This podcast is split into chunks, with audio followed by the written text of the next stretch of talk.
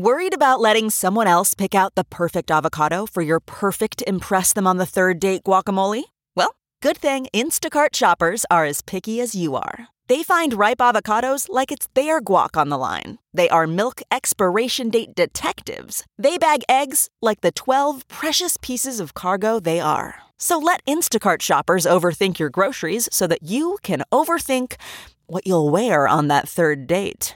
Download the Instacart app today to get free delivery on your first three orders while supplies last. Minimum $10 per order. Additional terms apply.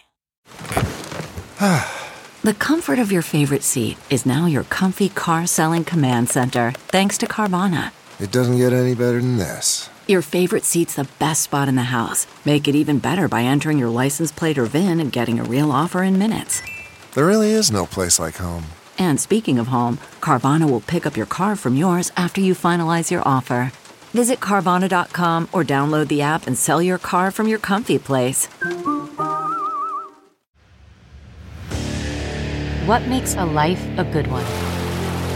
Is it the adventure you have? Or the friends you find along the way? Maybe it's pursuing your passion while striving to protect, defend, and save what you believe in every single day. So, what makes a life a good one? In the Coast Guard, we think it's all of the above and more, but you'll have to find out for yourself. Visit gocoastguard.com to learn more. Welcome to episode 147. Wasn't really sure what what episode we were doing. Episode 147 with listener uh, Amelia, and we're going to talk about postpartum depression. I'm Paul Gilmartin. This is the mental illness happy hour. Keep going ahead. The mental illness happy hour. An hour or two of honesty about all the battles in our heads, from medically diagnosed conditions, past traumas, and sexual dysfunction to everyday compulsive negative thinking. This show's not meant to be a substitute for professional mental counseling. I'm, I'm not a therapist. It's not a doctor's office. It's more like a waiting room that doesn't suck. The website for this show is mentalpod.com. Uh, mentalpod is also the Twitter name you can follow me at. Go uh, check out the website. You can take surveys, see how other people filled out surveys, um, read blogs, um, support the show, um, join the forum, all kinds of stuff. So, uh, so go check that out. Um, this interview with Amelia was done, uh, I think it was done about a year ago. Um, so if there's anything in there where you're like, oh, that's that doesn't make any sense. Um, let's blame it on the fact that it was done a year ago. Uh, oh, also at the end, I kind of uh, get down on myself for uh, having misunderstood her um, several points during the interview. I think I edited those out um, because I can't have you guys see me make those kind of glaring mistakes. Otherwise, you would abandon me. I wish that wasn't true. I wish that I wish I didn't feel that was true. I know that's not the truth, but um, I'm working on. I'm working on. Uh, anyway, I digress.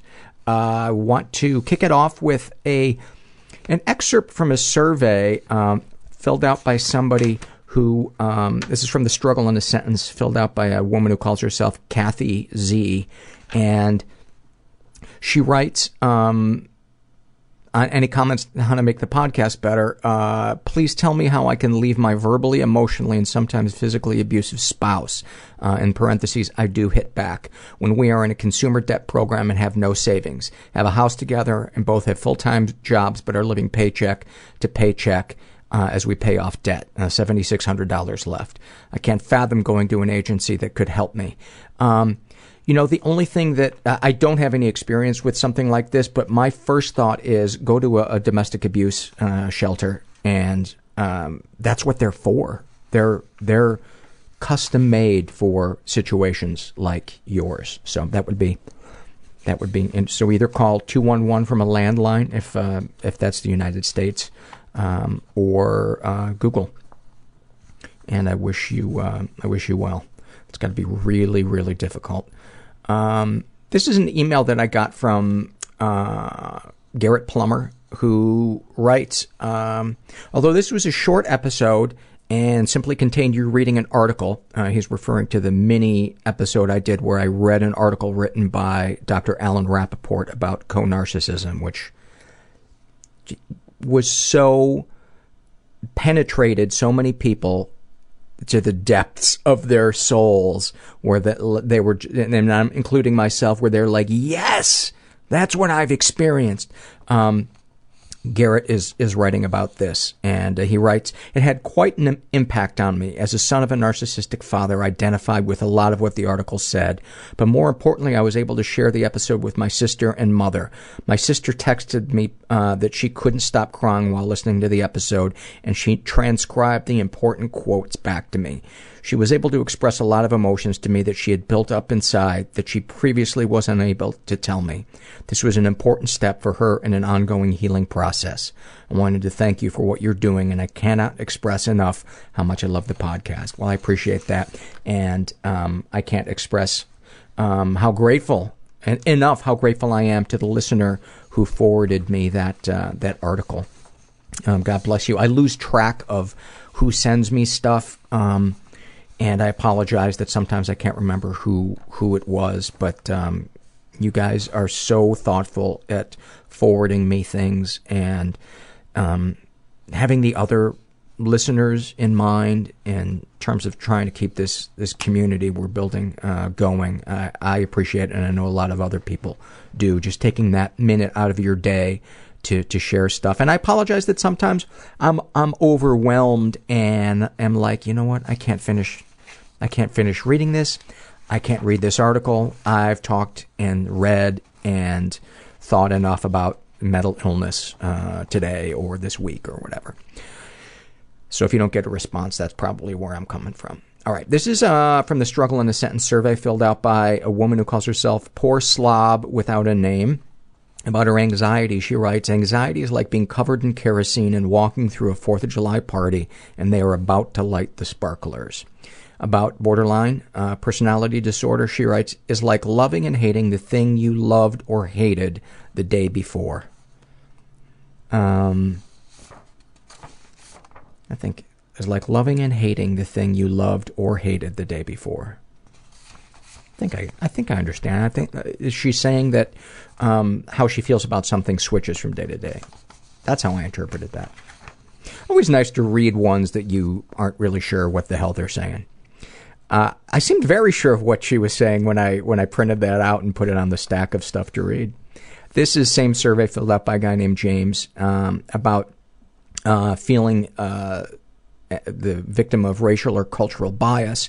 He writes, "It's like I'm always wearing a sci-fi device that disguises my appearance by confusing some people into seeing me as some sort of alien life form, and no matter what I say, they will never believe I'm a human being." Um, he identifies as gay, so um, my my hunch would be that uh, that's the the homophobia that uh, that he's experiencing. Um, I also want to uh, wish you guys a Merry Christmas, or as I like to call it, Wednesday. And uh, I hope you, I ha- hope it w- treated you well and your family didn't drive you crazy. And uh, my wife and I have been having fun playing. Uh, we got a Wii, Nintendo Wii, and we've been having fun playing games. And I think, I think my favorite part might be uh, playing uh, Call of Duty and uh, just shooting a room full of people as uh, as Jesus would have wanted. Every human being has weird thoughts going through their head. Oh god, it's so embarrassing. I'm afraid I'll never get another job again. That I will die and will have not been special. My brain has the gift of seeing the terrible. A million pound tourniquet being turned against my chest that was constant. Then I started sabotaging my own career Wanting to die and to stop him from feeling any joy. That is. Very uncomfortable in my own body. I ended up becoming a male prostitute. And what I became was an animal. they took away my shoelaces. I became chaos. Like it hurts. I just want to go. I just want to leave. You have no idea what a small part of your life this is. you go to a support group, it's like creating a family that you didn't have. I mean, life is 1% event, My body was abused, 99% judgment about that event. but they couldn't touch the best parts of me. But the world is a little bit wounding. It's also glorious. It does always get better. It really does. I'm here with Amelia as a listener that I've uh, corresponded with for probably a year, maybe. Yeah, about a year. Um, you heard the Teresa Strasser episode uh, a while back. Actually, if it was right after Teresa's episode, it's it's more than that. It's uh, probably two years. 2011. Yeah, two years, and that episode really really touched you. Yes. Um, specifically, the stuff about after having a baby and having anxiety and stuff like like that. And Teresa didn't call it postpartum depression in her situation, but in your situation, um, it was clearly uh, postpartum depression. And and e- explain some of the concerns you had about because you're you're there's a chance your family will hear it and you don't want them to get the wrong ideas. What were the the, the concerns that you that you had? Because you're going to talk about your past and your Right. family and stuff like that. Right. Um, I had a difficult childhood in some respects, but not in all respects. Um, I had a difficult relationship with my mother, and we'll get into that. But I don't want it to seem like it was, you know, a terrible childhood across the board because it definitely was not. Um, there were a lot of my family members who completely stepped up, and you know, I once I saw a therapist and she said, you know, if you are not crazy, it's because of all these other people who made you feel, you know, loved and valued. And so I'm kind of afraid that I may, in telling the story, make it sound like that wasn't true. So I want to make it very clear that I've had lots of wonderful support from family members and from friends, and that the bad part of my childhood that I'm talking about is one specific thing. Okay, great. Um, you live in France. I live in France. Um, when you watch the naked ladies dance through the hole in the wall, can you see it all, or is that just a myth? Um, I've never gone to see the naked ladies. There are some. So you live in France. So I live in France, um, and I have for 15 years. And um, And what brought you there? a relationship, not the one that I'm in now. Um, that Can I ask how old you are? I am 47. Okay. I moved to France when I was 33. Uh, I was in a relationship that with a Frenchman that did not work out, but it was very passionate. Like somebody had to move somewhere, and I moved there. Um, and then I got a job there that I really liked, working for an international organization. And um, it's a very multicultural situation with people from all different countries, and I really, really enjoy that. So I ended up staying. Um, it was a bit of a struggle to work it all out, but I ended up staying. And um, then uh, a coworker at that job that I was working at introduced me to her ex, who is my current. Um, I'm going to say partner because we're not married. He's a man, and um, we've been together for 11 years, and we're the same age. And so, about three years into the relationship, we started talking about having a baby. Um, and one of the reasons was I was uh, I was 39 years old, and I jokingly said, um, "Wow, like this is the last month that I could get pregnant and have a baby before 40." And he said, "Oh, really? Like, what are you doing like next weekend?" And I thought, you know, this poor man has no idea. It doesn't work like that. It did work like that. um, so it wasn't like a surprise. It was something, you know, that I wanted to do, and um, I think you know we'll get back to it. But my complicated history, like with my mother, it having a child was never really, really high on my list. And then there was like this strange three month period around that time when I suddenly wanted one.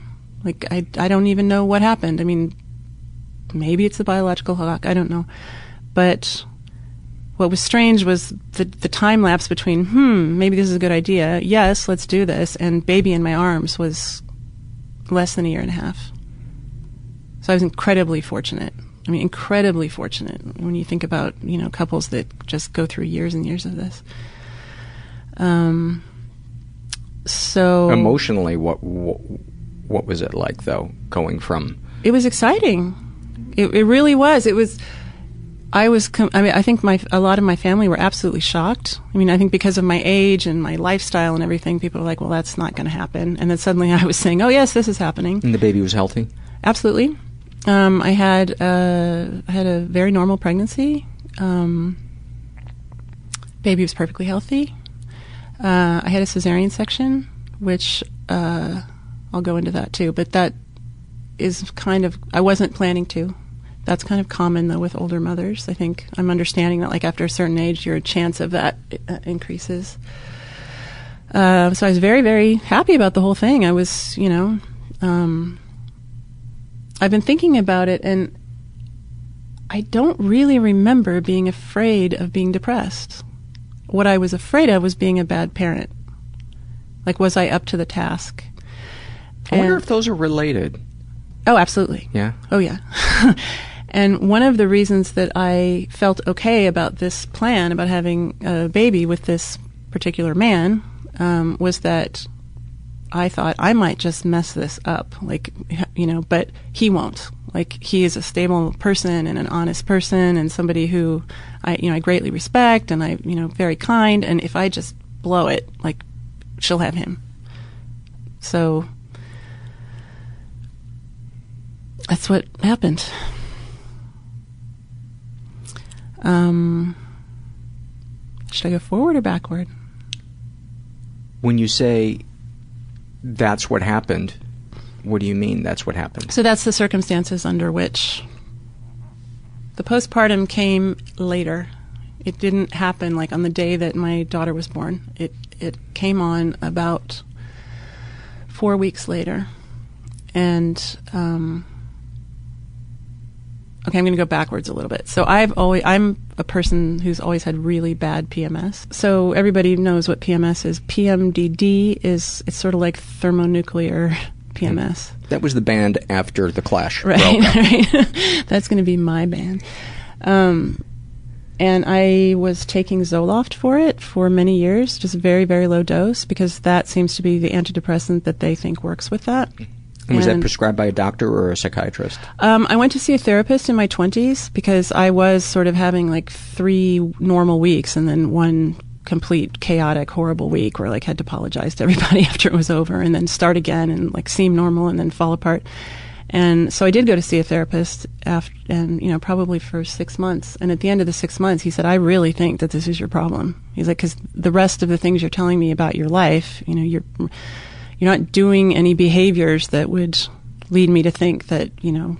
He's like, "But something's wrong." And it was cyclical. It was That's- definitely cyclical, and um, he sent me to a psychiatrist. I think it was a psychiatrist. It could have been a gynecologist, and they prescribed this, and I felt much better. So it worked for me. And uh, then did you take that for years? Are you still yeah, on it? I'm back on it. Okay. Um, When did you go off it? when I got pregnant, Okay. And was that because you wanted to or they advised you to? I wanted to.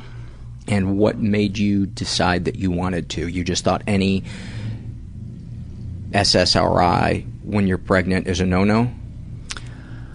It was Which is a myth, by the way.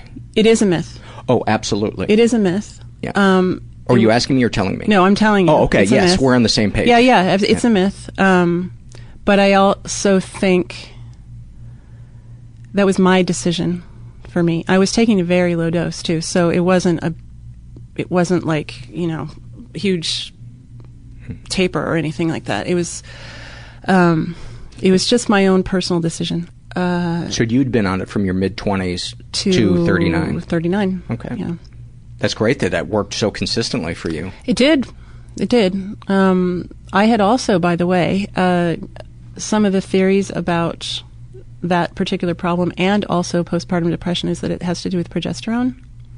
And some people try to treat it with progesterone cream, natural progesterone cream. And I had tried that also. And it did help me also, but it was such a strict regime of like, you know, this at this time and this amount and stuff that I, I realized after some time that they were both sort of doing the same thing. And I'm not even sure how that works. And to be honest, I was like, this is just easier. Like, just taking this pill every day is easier. It's more consistent. I don't forget it. I don't lose it, you know, because I'd be somewhere and I don't mistake it for suntan lotion. Exactly. I don't mistake it for toothpaste, which I have done. Have you really? Yeah. That is not tasty. My teeth looked great though. Uh, so anyway, I, I went off it, and strangely enough, I was fine. So that because possibly I'm not a doctor. Pregnancy is all about progesterone. Your body is flooded with progesterone when you're pregnant. And one of the theories about postpartum depression is that it's that drop of hormones that sends a person into it.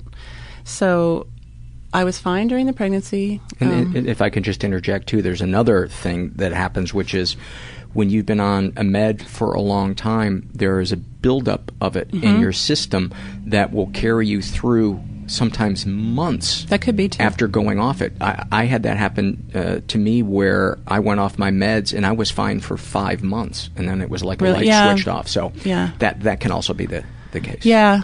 I mean, if, yeah. I mean, I just think that in my case, it was a clue that everything was hormonal. So, um, so back to the C-section. I had a C-section, and um, I've been a pretty sporty person all my life. Like I danced for a while. I love very strenuous things like backpacking, and I looked forward to the birth as like this is going to be like the ultimate challenge for my body. I studied it. I read books. I was absolutely ready. I to the point where I never even read the chapter on cesarean sections Because you were like that. I'm that not. wasn't going to happen to me. Like I was, you know, on my little birthing ball, and you know, I, that was not going to happen to me. That happened to me, and um, What did you think when they said we're we're going to do a C-section? Was it something set ahead of time, or was it like the day of we're going to do a C-section? no, I uh, my daughter went two pa- two weeks past her due date, and I they kept saying, you know, we're going to have to induce this, and I was saying, please let me do it, please let me do it. Like I wanted this experience so bad, and uh, at, at one point they induced me, and then I was in labor for 16 hours, and um, I kept saying, please, please let me do it. I know I can do it. Just give me two more hours, you know. But I guess once you start getting induced and you have an epidural and all that stuff, your chances of like a natural childbirth birth are going down, down, down, down because now you're, you know, your body's not, you're out of sync with your body. So, you know, it's one o'clock in the morning and all the doctors are standing around and there's like, okay. And then we noticed that her heartbeat on the monitor was starting to slow down. And my obstetrician said, I don't like that at all. And then it was like, okay, let's go with this. So no, I had no, no and plan. then, then did they put you under to do the C-section, or because No. the epidural you don't need it? No, and I was also, um, No, you don't need it because of the epidural. You don't need it, but they have to. I got very sick from the epidural. That happens to some people. So they have to give you like. I think I had three of them because they were waiting so long. It's usually not like that, and so they have to give you like a mega dose because they can't. If I know, if I understand correctly, they can't change drugs like at the last minute. They've got to go with whatever they're doing. So they gave me like a mega dose, but they knew that I was going to be sick because I hadn't tolerated it well before. So I sort of went through like the whole birth vomiting. It was it wasn't very elegant. You should have shit too. Then you could Yeah. have had it coming out of all. Uh, there all was some of that orifices. too. Oh. Yeah, there was like you know whatever. It's whatever. And um, so my beautiful birth experience that I had planned for, and you know I knew exactly what I was going to say to my daughter when she was born. You know I was going to lovingly look at her and say, you know, happy birthday. I kind of puked it out the side of my mouth. like it was. It just yeah. So that was strike number one. I didn't do this right. Like I messed up the birth. See, Have you always been a perfectionist and a type A? I'm not a type A, but I'm definitely a perfectionist. Yeah. Yeah. Because that, you know, I'm not gonna, I'm, I'm not gonna have a C-section. I'm gonna do this right. I got all this stuff, you know, mapped out. Well, and it was also kind of romantic in my mind, like, you know, and that's part of this whole problem too, is like the romance of the baby and the, you know, this and that, and it's so televised, and, you know, I watch all those Lifetime shows, and it's like, sometimes it's just not like that, you know, it's, Does does fantasy play a, a large part in your in your life, good and bad, like projecting into the future and how are things gonna gonna go? not really. Okay. No. No, it just, you know, it's, it was just my idea, and it didn't come true. So you- so you feel like it comes more from a from a romance part than than a Well, it comes from everyone telling you, just like, you know, weddings, this is the most special day of your life. People saying the best day of my life was the day that my bo- daughter was born, and the best, you know, experience was watching her come out of me. And it's like, okay, well, I was like puking my guts out and, you know, watching her come over. Thing. I mean, it was a beautiful experience, but it was, you know, probably wouldn't make a good movie, right? definitely not a good 3D movie. Yeah, the good news was my daughter was extremely healthy. I mean, really healthy. Um, and you come out lifting weights? oh, she came out like wide awake, staring at everybody, like, here I am. I mean, it's kind of amazing after all she'd been through for the last, you know, 16 hours. And, um, And you were feeling, other than the nausea and being exhausted, mentally, uh, and maybe a, little- what a little disappointed that you had to have a C-section. Other very than, disappointed immediately. Okay, but but did was it a depression or, or more just disappointment at that point? Well, the next day, one of the um, nurses who had been on staff early in the day came in, and I guess the reason I, I guess what happened was I never fully dilated. So whenever this happened, I was at like five centimeters, and when they made this decision, and a nurse came in the next morning and said, "But you were at five centimeters. Why didn't you keep going?" And I thought, That's kind of a nasty thing to say. she was kind of nasty. but it was, uh, yeah, I mean, I had a little help. Like, it was like, wow, you know, you could have stuck in there. And it's like, well, you weren't there. You don't know what happened. And why would you say that after the fact? So, how did that make you feel when, when she said that? Horrible. Because I was already thinking that. Um, now I know that, like, you know, if I had really researched it, the chances of me actually succeeding at this were pretty low, given my age. Um, but yeah, I mean, I the whole first day, I was thinking, yeah, well, I screwed that up. Um. And uh, the, the result of the screw up being that you couldn't say I did it all naturally, or that you're left with a scar, or what? What is the disappointment in that you that it wasn't a clean victory on you know quote unquote? well, um, You cheated. I mean, what?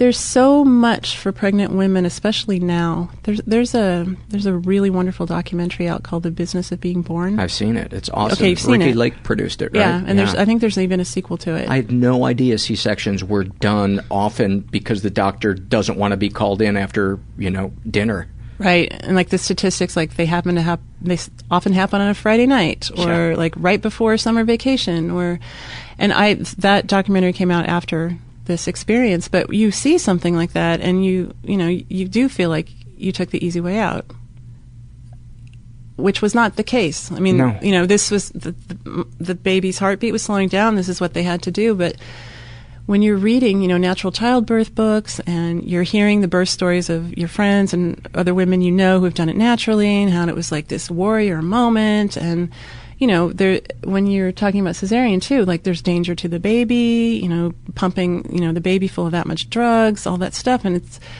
I had an extreme guilt about it. So it wasn't like, oh, I didn't do it perfectly. It was like, oh, I I failed my daughter. Like she didn't get to come you know, okay, here's something crazy. How do you think that that is going to make any difference? It doesn't. Yeah, I know, but what what in your mind made you think that the baby is going to be invested in how she came out of your body? I'm telling you, this was the beginning of what was going to happen next. Okay. This was like, this was all, it was already starting. Like, look, I'm just not suited for this. Like, I told you, I told you. Like, every time something would go wrong, I told you.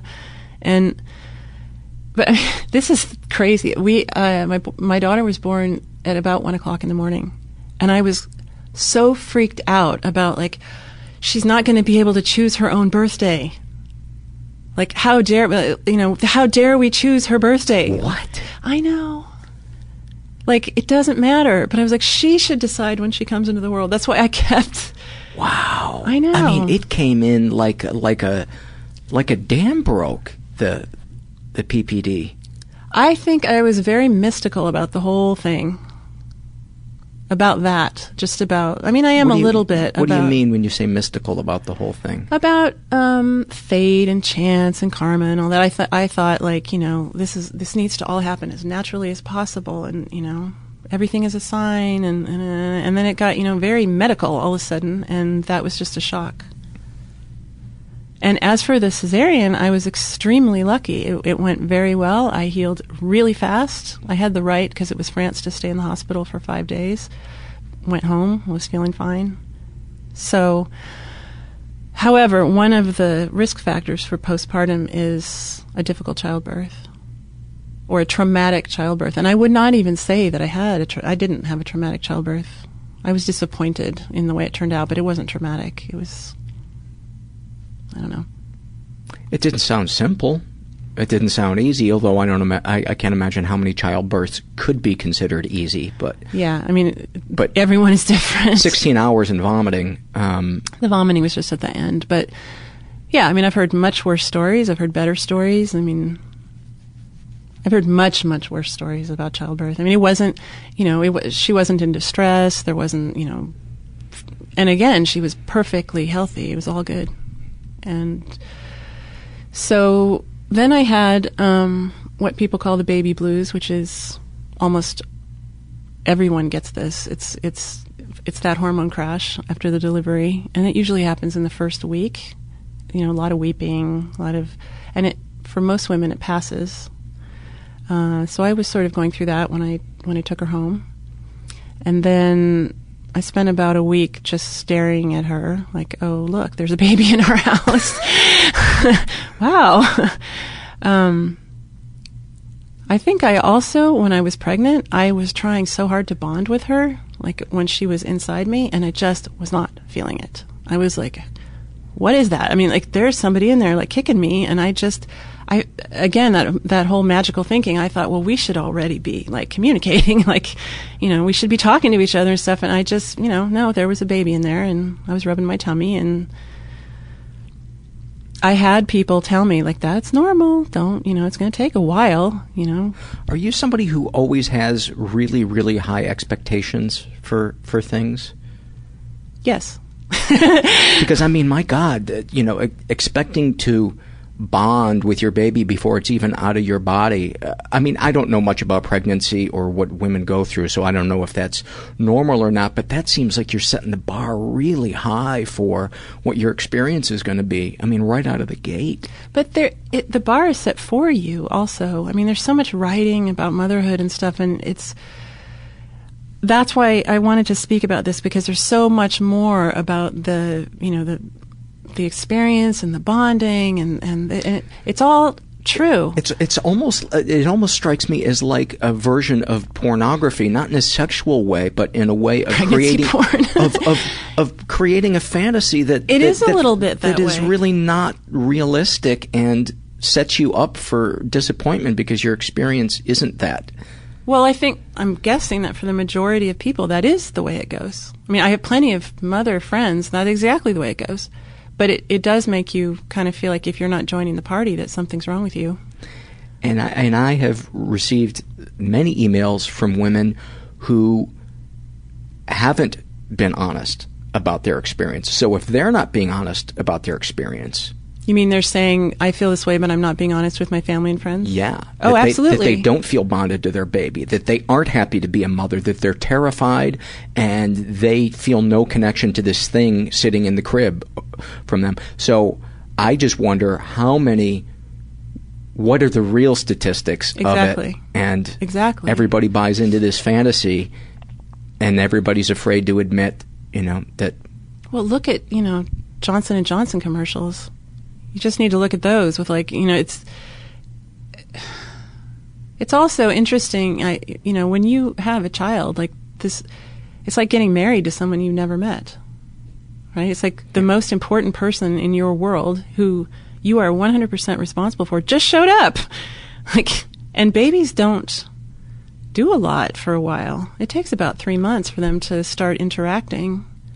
how awesome would it be to see a diaper commercial where Right. the mom The mom's on the is phone, snapping at the sobbing. husband. Oh, I'd love that. He's not, you know, he's not doing, or or he is doing what he's supposed to do, but she's cranky because she's having mood swings, and they're both miserable, and the baby's crying, and something gets knocked over and spills, and then you just see the the, the name of the Which has happened to pretty much every parent ever. Why not? Why not have that? Doesn't sell diapers. I bet it would. I bet it would. I bet a lot of people would go, yes, thank you. Yeah, they could have a whole line of products for like real parents. That would be very interesting. Um, So go, so go ahead. I'm, I, So- I tend to get no, no. So Sidetracked. um, okay, so I went home from the hospital.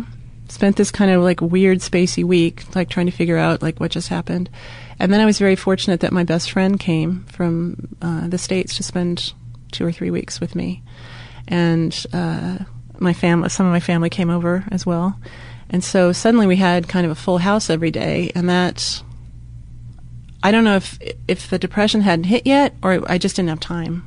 And also, uh, my best friend is extremely funny person, and we tend to like just laugh our heads off about everything. So we were just giggling too much the whole time about like this little alien, you know. And um, Was that nice to have her there and to that laugh? was wonderful. She actually came over to to see if she was going to be able to have a baby. Like um, she was kind of trying mine on, and she went on to have one. So I guess it was a positive experience. Um, so everybody eventually had to go home, and that's about when it came on.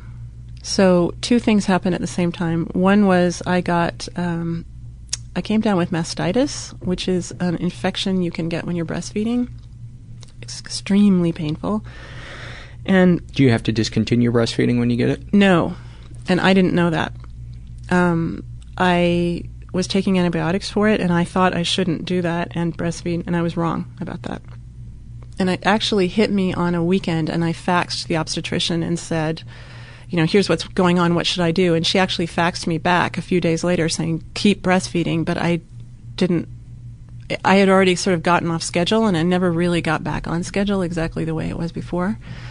So some people think that be- breastfeeding um, protects you from postpartum depression. So the two things that happened at the same time was I was suddenly alone, and I mean alone with my partner, and I was sort of having a tough time breastfeeding. So again, I was messing up. Like, oh, can't get the breastfeeding right. Like, um, so that's when it really started to set in. Um, I also, like I said, I'm not a type A, but I'm pretty organized. I wasn't sleeping. That's a huge thing. Um, I, for a while. By your own choice or because of the baby's needs? um, Or because you had insomnia? I had the illusion that I could deal with the baby and still sort of keep my life together. And so, like, we would get her down to sleep, and then I'd go, okay, now I'm going to go clean the refrigerator. You know, like, I'd catch up on my email, and I should have just gone to sleep. But I was trying to, like, maintain the way things had been going up until that point. You can't. I mean, you can't. Maybe, maybe if you have a live-in nanny or something, you can, but you can't. Well, what does the person do that can't afford a nanny? If they're smart, they just realize, hey, I just had a baby. I'm going to give myself a break. So there's a time period that you can just shut down the rest of that stuff and go, I'll get to it, you know.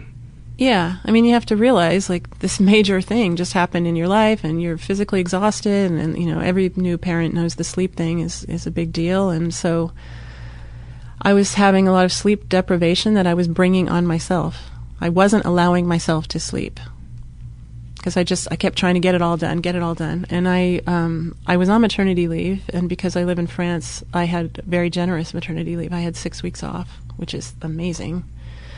Um, What do you do in France, by the way? I work for an international organization and um, in the climate change area. Okay. I'm not a high flying, you know, super important person, but I have a job that I really like, and um,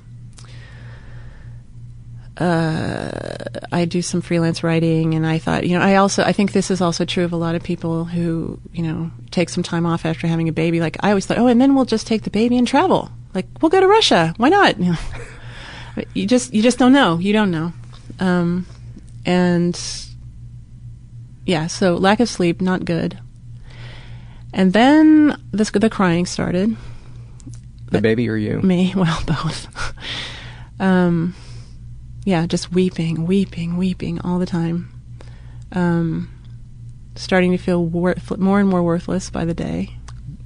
Just because, or are you associating it with certain things or failures on your part? Everything was a failure on my part. Real or imagined? Imagined. Give me some examples. Um,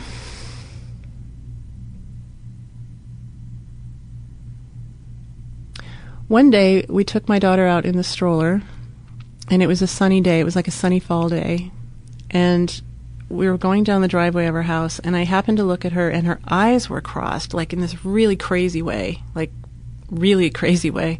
And I thought, okay, I didn't just see that. And then she did it again, and I thought, okay, something's really, really wrong here. And in fact, what was going on was the kid was in sunlight, and her, you know, your the muscles that move your eyes take a while to work themselves out. So she was just like, "Mm." and I immediately thought, okay, brain damage. Like I'm sure that I dropped her or she fell backwards on her head because I think maybe she had fallen down like during the day or you know like just a little bump or something. I was like, okay, there we go, shaken baby syndrome. Ah. So we went back to the house and I called um, my sister-in-law, my partners. um, We're not. We all call each other all those names, even though we're not married. I called her and said, "Have you ever seen this before?" She said, "No, not really." And then we called like an emergency house call doctor to come to the house and shine a light in my baby's eyes, and you know, and he was like, "I think she's fine." And then he said, "But I'm not so sure about you." because I was a wreck. I was just a wreck, a wreck, a wreck. And then he left, and I spent at least eight hours sobbing, just sobbing. What's your partner do, doing during this? What's he saying? Or you were trying to hide it from him? No, no, he uh, no, he was just he was perplexed. I mean, he was he was worried. He was perplexed. Um, postpartum depression does not get the same attention in France. And I was beginning to know that there was something wrong with me that was like beyond what was normal. And I kept trying to explain it to him, and he didn't understand it. Because I don't think he'd ever been around anyone who'd had it. Although one of his cousin's wives had just had it. No, she had it after I had it. And, you know, she had it very badly on a third child, and she was fine on the first two. Were you aware that it was a thing that existed before this happened to you? Vaguely. But you, do you, did you make the connection? Did you ever think to yourself, I wonder if I'm experiencing postpartum depression? I thought something's not right. Something's not right. This is I I this is going too far. like chemically something is is wrong with something beyond my control is wrong with me. Well, once I started being treated for it, um, I understood that what I was having was called intrusive thoughts. Um, I was not hallucinating, but I could not stop like very horrible thoughts going through my head. Um, they were not about me harming the baby, not ever, but they were about terrible things happening to her that I could not prevent. And it was excruciating. It was exhausting. You just I could not reason myself out of these thoughts. And for example, um, we had a garage that had steps going down into the garage, and to the right of the steps was uh, was a shelf that was built in concrete that had a sharp corner. And I would just replay and replay and replay this baby's head smacking into that corner. You know, like I would be holding her and have to go into the garage, and you know, there was. I mean, I could just see the whole tragedy unfolding. There's no reason to think that would ever happen. Like, there's no reason to think that I would not be careful every single time. Um, we had a pond in the backyard of our house. Uh, it was pretty large, and I was absolutely sure that my daughter wasn't going to end up in that pond. I didn't know how, but she was going to end up in that pond, and I focused on it all the time. We ultimately moved actually when she was uh, a toddler because I was still worried about it. Uh, and to be fair, I know someone that that happened to. I I had known someone whose toddler brother like wandered into the pool, so that was sort of a horror story, or the pond. So that was kind of a horror story I'd always had in the back of my mind. Um, and I was just obsessed, obsessed, obsessed, obsessed. Like, uh, couldn't talk myself out of it. Um, What what a great example of the power of mental illness. Yeah. it's, it's not a about rationality or No. intellect. No, and if you are a rational person, which most of the time I am, it's that's what it, it's so frustrating because you know something's wrong, you know you're thinking crazy, and you can't stop it. Because you think that the thing that is warped can help you unwarp the Right. thing that is warped. Exa- that's exactly it. Yeah, you can't think your way out of it. So, I think I told you this in an email. I one day thought, okay, I'm going to take the bull by the horns. I'm going to I'm going to get out of my thing about the pond. I, I'm going to take this right on. And it was winter. Uh, I think there was a little snow on the ground. It was very cold. And I wrapped my daughter up in a blanket, or I put her in the baby Bjorn actually. I wrapped her up really carefully. I warmed myself up, and I decided I was going to go walk to the edge of the pond and prove to myself that, like, this can't happen. And I got to the edge of the pond, and I froze, and I couldn't take a step in any direction. I couldn't go f- backwards. I couldn't walk back into the house. I was just frozen. Frozen. I mean, not by the snow. With this feeling that she was going to f- fly out of my arms into the water. Did, was the the feeling that you couldn't take a step because it would endanger her, or because you couldn't will your body? I was move? afraid that like like if I moved, something else would happen. It was like, you know, okay, like this, we're okay. As long as I don't move, we're okay. And then I kept thinking, well, eventually I got to go back to the house. and I stood out there for a good 40 minutes, 45 minutes. And it wasn't helping. My mind didn't go, see, it's okay. My mind went, yeah, this is really bad. Get back in the house. How did you finally br- break out of the frozen? I willed myself back into the house. I don't think I've told many people that story. What did it feel like when you took that first step towards towards the house? Like Was I wasn't going to make it. What did you think was going to happen? The baby was going to fall out of your arms and roll in the pond, or what was the what was the scenario in your head? You know the feeling in dreams when you can't move your legs? Mhm. It was like that. It's like I'm not I don't know. I'm going to fall down and die here in the cold. I'm going to fall. No, it wasn't that cold, but I'm, like, I'm going to f- Yeah, I'll trip, she'll fall or, you know, just it was you I've often described it as like, you know, there's planes flying overhead now, all over our heads all the time. There must be like, you know, seven planes going overhead at any time. You know, we don't look up and go, "Oh my god, that thing's coming for me." But when you have my experience of that was like that plane's coming straight for me. you know, like things that you never would think about as being hazardous. You know, and that could also be um, you're looking out for this, you know, infant, so you're hyper aware of like danger in every single possible way that it's coming. And my, I would almost say it was it was way more anxiety than depression. It it almost sounds like a like a half dream state or a half nightmare state where, yeah, you're in reality, you see your surroundings, but it, it's like all of the lack of logic and terror of a of a dream. I want. I wonder.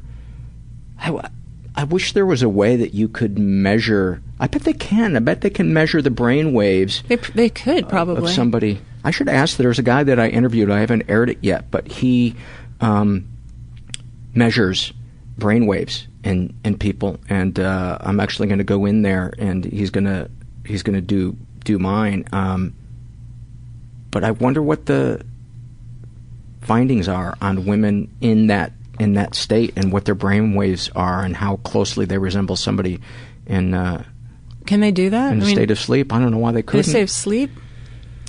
Well, there's probably or having a bad dream. There's probably a serotonin component to it as well, but um, This is where it would be nice to have that that expert.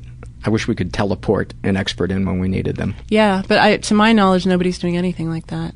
They're still arguing over, you know, whether it exists.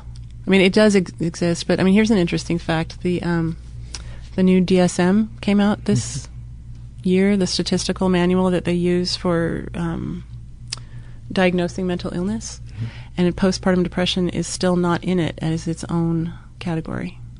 It's it's like a it's it's a version of mental illness, but it's not its own category. However, the the PP no PMD. PMDD that I was talking about before that is now in there as its own separate category. You f- forwarded an article to me written by a woman um, who was talking about the Andrea Yates. Andrea Yates was the was the mother who um, killed her children, and this woman wrote this great article about why do we treat her like a criminal when there are, are other people who have committed crimes that because she was found to be mentally ill there were two trials. She was convicted the first time. but then it was overturned It was because she was No, she was convic- She was the first time she was convicted in three and a half hours. The jury deliberated in only three and a half hours, and we're like. "Pfft."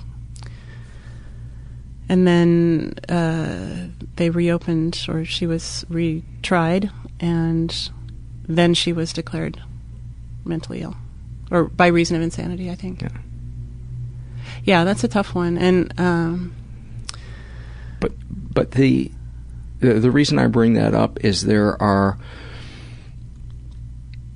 so many instances where mental illness is not understood. And you know, and I think of like Amanda Bynes, who who is so clearly mentally ill Yeah. and and is the punchline for so many people. And it's like if she had cancer, nobody would be making fun of that. absolutely. And I think it's because the person that has cancer has the benefit of knowing they have cancer and not generally not impeding progress to try to get better. Right. And so but even then we wouldn't make fun of somebody, but mental illness is so stigmatized and so misunderstood because you can't measure it I wish there was a term for it. I mean, I wish there was a better term for it because if you have high blood pressure, you take high blood pressure medicine. You have a high blood pressure condition. If you ha- if you take heart medicine, if you have diabetes, like you have this condition, and because it has to do with you know the brain, it becomes mental illness. You know, da And da da, and that's it's a condition, and it and in most cases it's treatable. I think maybe it's just because, well, I've been traveling, you know, the last few weeks, and I noticed that CNN was running this Crimes of the Century series. I guess they do, and one was on Andrea, um, yeah, and An- Andrea Yates, and I find that just horrifying.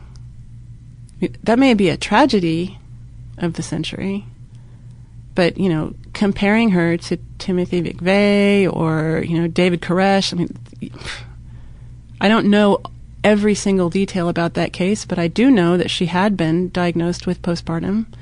She stopped taking her medication. She, uh, if I remember correctly, she was in a relationship where you know she didn't want to continue having children, and she was on number five. Um, You know, and, and if I could just interject, and I would even say that those people who's Timothy McVeigh and David Koresh, that while I think they were responsible for their actions, to think that there wasn't any mental illness at play too would would be Yeah. um, no, you said that. Actually, you said something recently about. Um, I think it was about the the cinema shooting that I thought was really profound. You were saying like if you if if you don't deal with the mental illness issue, it's like handing these people a gun. You can't not it, you can't not address this in society and then act surprised when this stuff continues to happen. pain is going to come out Yeah, one way or another, Yeah. and society has to deal with it. yeah, and the best way to deal with it is to try to go to therapy and try to treat it. But it's hard when people, because you can't make people do what they need to get better. A certain part of them has to want it and, and submit to it. But and, and I think that's what makes mental illness uh, trickier than physical illness or other, you know, things where the person can see, oh yes, my bone is broken. I do need to wear that's a ex- cast. yeah, that's exactly right.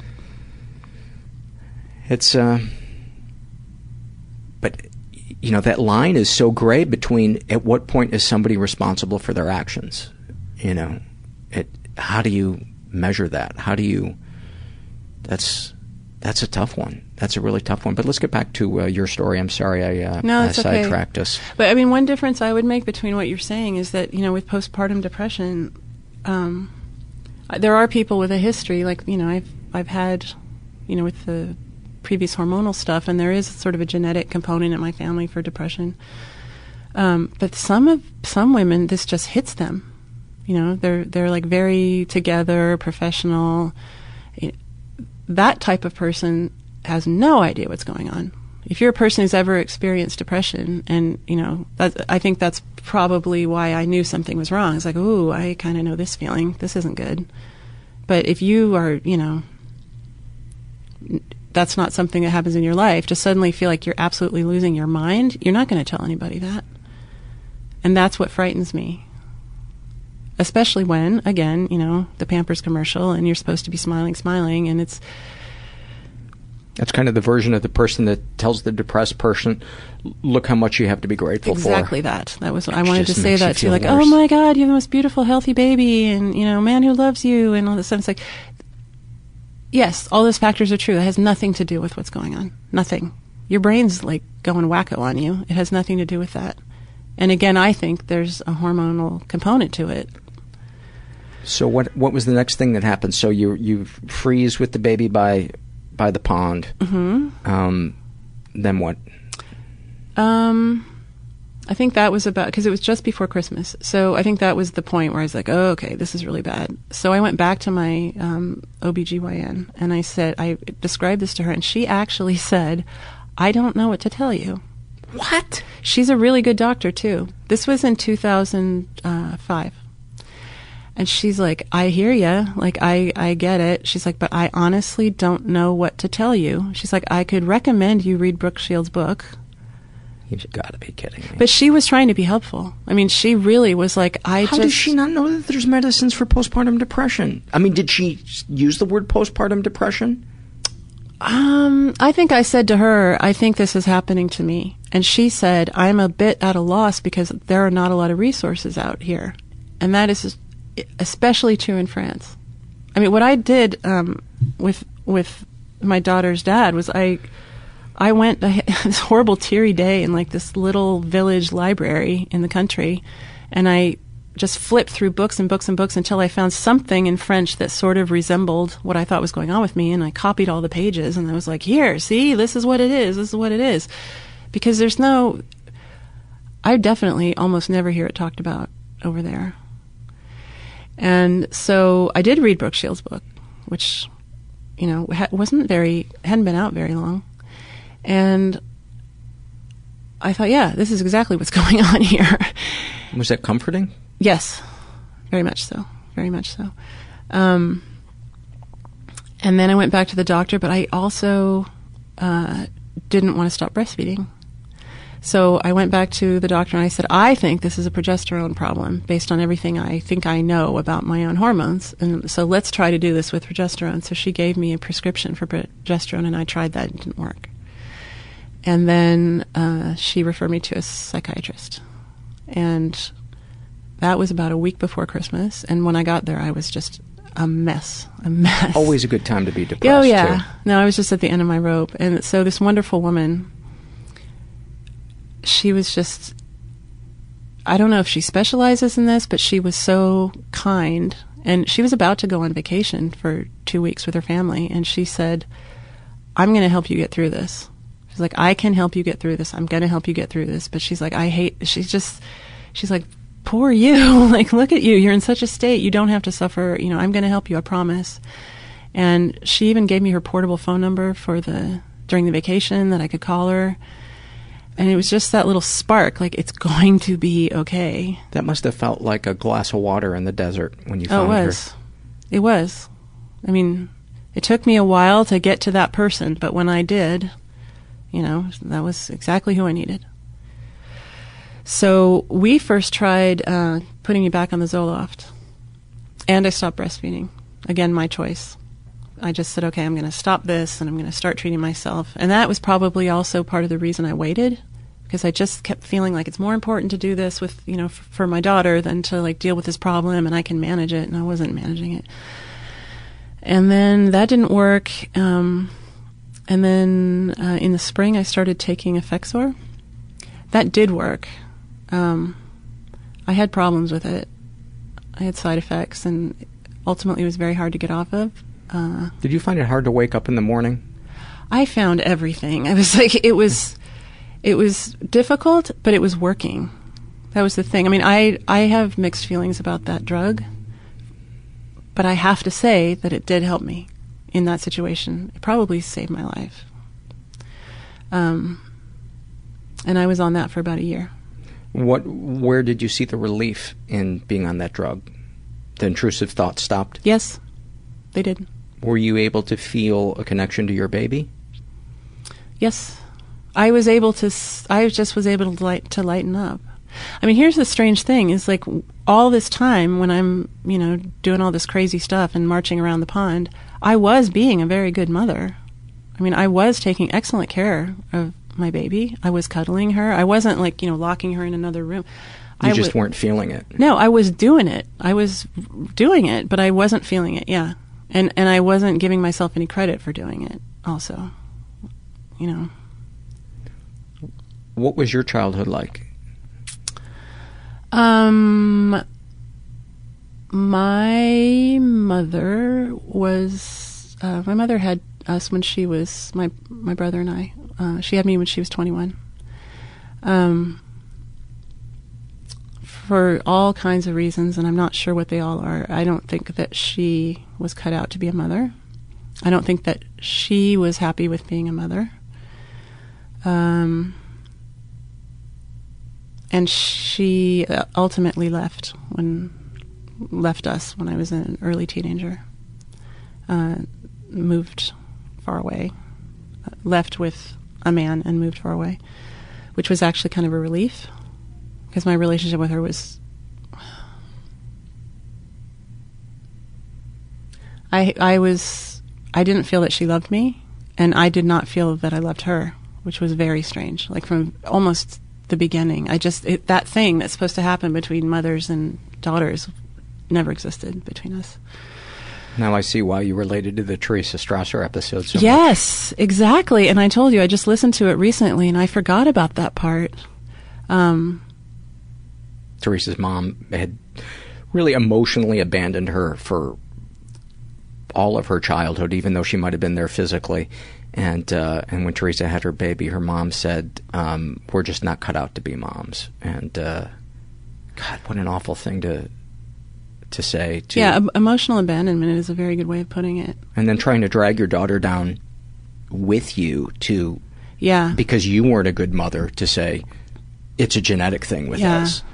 And it might have been a genetic thing with her mom. Who knows what the reason was? But don't. I don't think there is a genetic thing to it. I mean, I'll, I'll tell you why. Because I think another issue in this for me was, like I said, everything that I did wrong and was like, oh, here we go. Can't do it. Not cut out for it. And then it all started just to happen. You know, it just, it, the maternal instinct that I was absolutely certain, I wasn't certain, but I was f- terrified, wasn't there, just happened.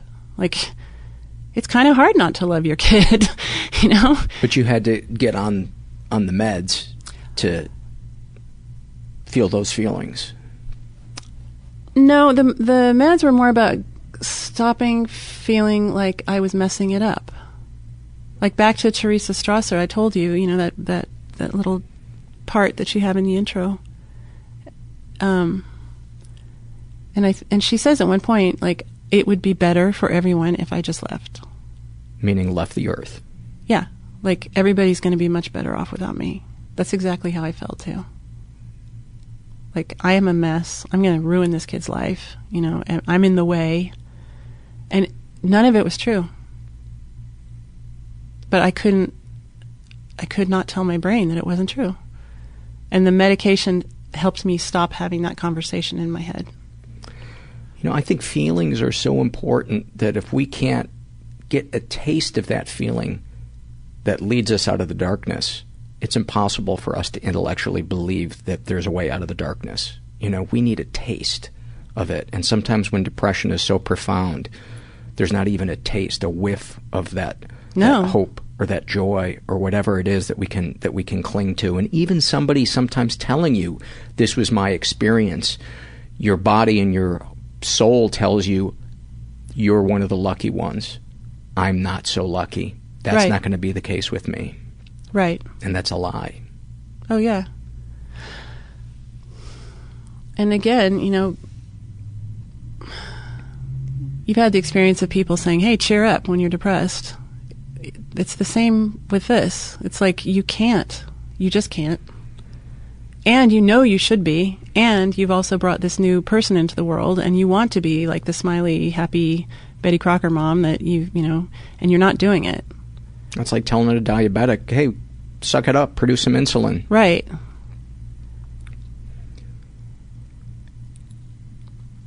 Do you think And, wh- and what was your relationship like with your with your dad?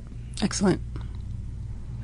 So when your mom left, there was there you said there was some relief. Well, the, I I have to. They had divorced, um, and my mom had custody of us, and my father um, was with who, the woman who's now my stepmother. So uh, I think there were always. Um, I think everyone kind of knew that it was not great that I was with my mother, but uh, just like Teresa Strasser said, in those days, you didn't do that. You didn't like challenge the mother. Nobody was- went with the dad. Did you did you get the feeling that why do you think your mom wanted you got custody of you? Was it to look good because Yes. it yeah. Yeah, I'm, I'm sure she didn't want to be the woman who gave up her kids, so she tried it, but she wasn't there a lot. You know, she was barely there. I was raised by not not raised. I saw my father um, every weekend. My father was excellent, and we weren't that far away from each other. But I saw my dad like all the time. But then, you know, Monday through Friday, uh, we were with a babysitter, and she was just not present, not emotionally present. It's a difficult subject because she had a difficult childhood, and you know, I'm at that point in my life where I see how all that stuff kind of happened, and it's hard to be. I see how it happened, but it also happened to me. So you know, they say you're supposed, you, you grow up when you can forgive your parents. I can forgive her. I can actually forgive her because I I know, and she's she's had a very very difficult life. But the situation did affect me. And I think it's important to give yourself that room to say, I'm going to grieve for the childhood that I didn't that I didn't have, and not to make your mom feel bad, but so that you can get those feelings out of your soul instead of trying to keep them down. I think a lot of people think that going back to the past is just wallowing in sadness, and it's not about wallowing. It's about feeling it so that it can pass through you or, or, or, or out of you, or you know the power can be taken out of it because it's not going anywhere. No, it's not. But it's also confusing in that, you know, again, part of my life was great. I had a lot of support, you know, a lot of fun. I had a lot of great times and a great dad. Like, so it's like I've never completely collapsed because there was somebody holding up the other side of it. So it's, I think, I don't know. Becoming a mother has made me understand some of the things that she went through, some of the frustrations that she had, and also has made me not be like sympathetic at all to what she did. Like, how could you do that? Whereas before, it was just all a mystery. I wonder if it if it helps to look at that when you when you think how you know how could she have done that. I wonder if it helps to look at that as a positive that I'm breaking the cycle. You know, Yes, I know, definitely. I know, I know you have to feel those feelings of I didn't get that, and that makes me sad. But um, thank God that No, you know what is wonderful? I have to say, I am so happy to be on one end of this relationship. Like, even if I'm the mom and I have the daughter, I, it's so healing to be on this side of the relationship because I'm getting some of that, like, mother daughter goodness. And that part is amazing. And it's wonderful. It doesn't doesn't heal things with my mom, but it definitely, I get it. You know, it feels really, really good. one of the things that you shared with me in an email is about the, the, the husband of the of your babysitter. Yes. Did you ever tell anybody? I told my mother. She didn't believe me. Um, I did not tell my father. Did you think he was going to kill the guy? No, I the guy How old were you when it when it happened? between eight and ten. And how many times? Um, it was, um, you know, people downplay this stuff.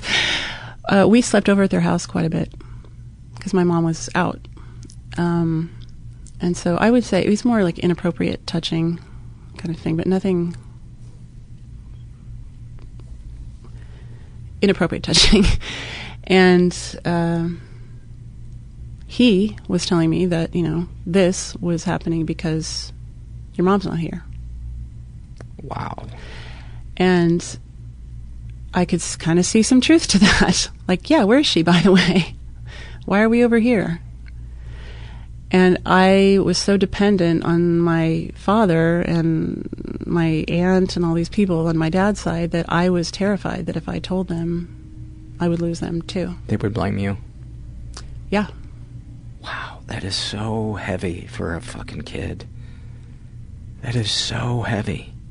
I was also kind of, and still am, kind of a smartass, and I would like spar with this guy all day, you know, because that was my like, you know, standing up to him, and it was just, it was just messed up. I mean, then he would, and they would, you know, come back on me later. Um.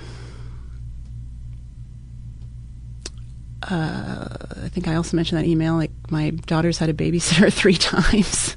We're working on a fourth time. I just, you know, I'm terrified to leave her alone, which is also probably part of the problem. I probably should have had, you know, somebody take over for a week. But there's no way, no way, no way. Which seems so natural to me when that happened to you. You know, how could you not be? You know, the babysitter survey that we have on the website, every person that had something done to, to them by a babysitter um, was like, nobody babysits my kid, you know, or it's a family member that I really Yeah, trust. only family member. But even then, you never know. You never know. And I hate to say that to, to, to freak people out or make them never go see a movie in their life now. Right. Um, In fact, I have to go. um, to talk, walk me through approaching your mom with that information. What were you thinking and feeling? What did you say to her? What was her demeanor? What did she say, and how did you feel afterwards? I didn't tell her. I have to remember this exactly. Did you I- tell her it while it was happening or afterwards? We moved, actually, which was good. We we moved, and that ended that. Um, I have discussed it with her several times. Uh, I still don't think she believes it, um, or that I was exaggerating, or I was trying to get attention, like it was like an attention-seeking thing. Um, I just I held it in. In fact, I held it in for a very long time. I didn't tell anybody till I was about seventeen. And I still think that it's something I'm just managing. I probably am not. Give me a couple of snapshots of your relationship with your with your mom, other than other than that thing that kind of exemplify. I'm really fear that my mother will hear this, and I feel like I'm Throwing her under the bus? Yeah, I do. Uh, You know, I go through that too. But you're just speaking your truth. yeah. Um, I, I haven't heard you say your mom is a bad person. I've heard you say you say your mom had a tough life, and she didn't know how to deal with what she was feeling. And I don't know how any person could take offense. I even think there may have been postpartum depression. I mean, for sure, because it can be hereditary. I I think there could have been, you know, after a second kid, like just the, the wheels went off. Because I have heard, I mean, I've been told that when I was a baby baby that she was an excellent mother. Um, but I have also noticed that you know, there's a difference between being a parent to an infant who's super cute Mhm.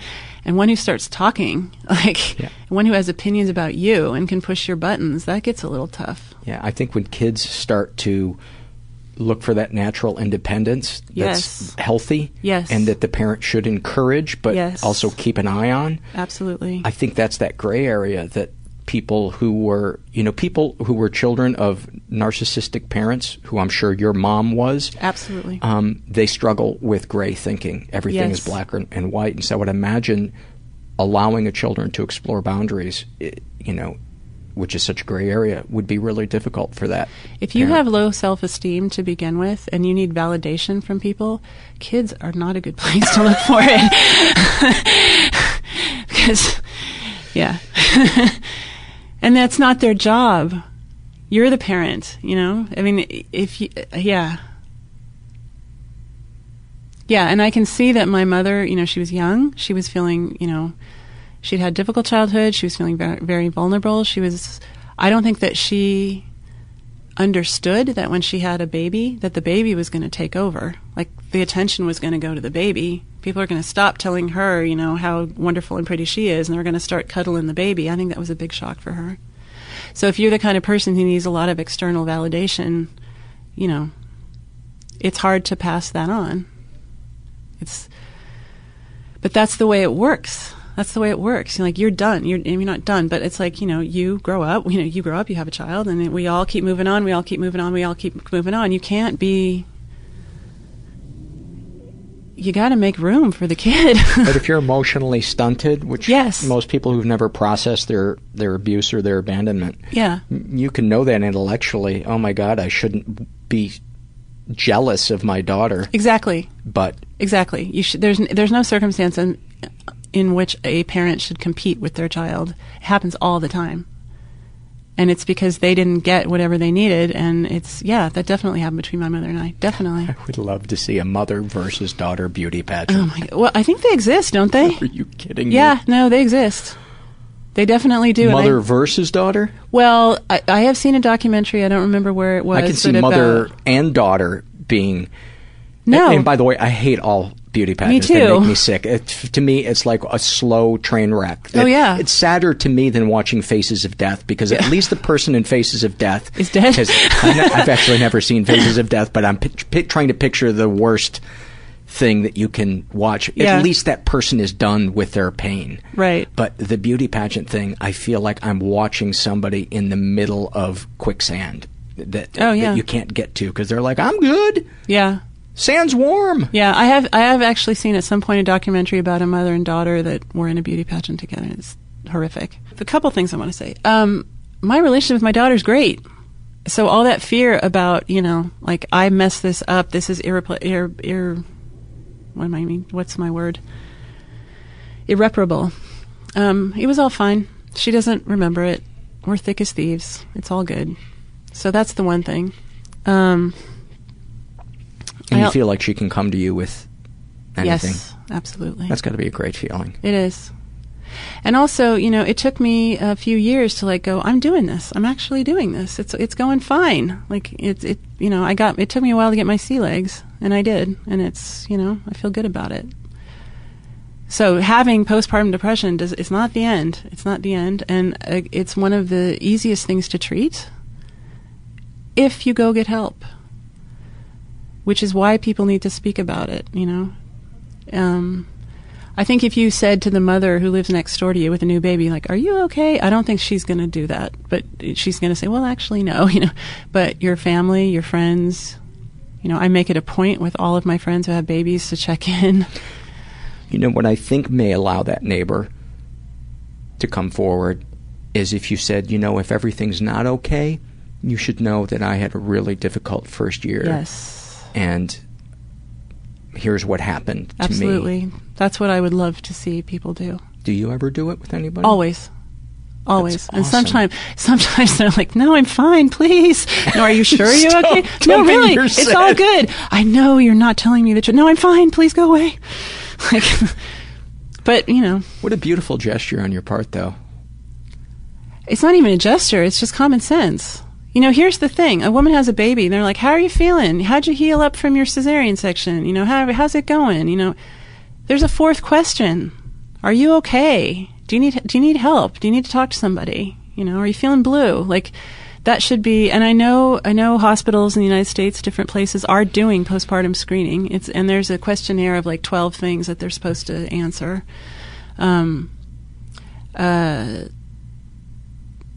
I think, and maybe it is in some programs, this should definitely be part of like the, the prenatal classes for sure. There should be like, I mean, maybe there are, maybe there is, but you know, there should be a good half hour. It's not that. widespread.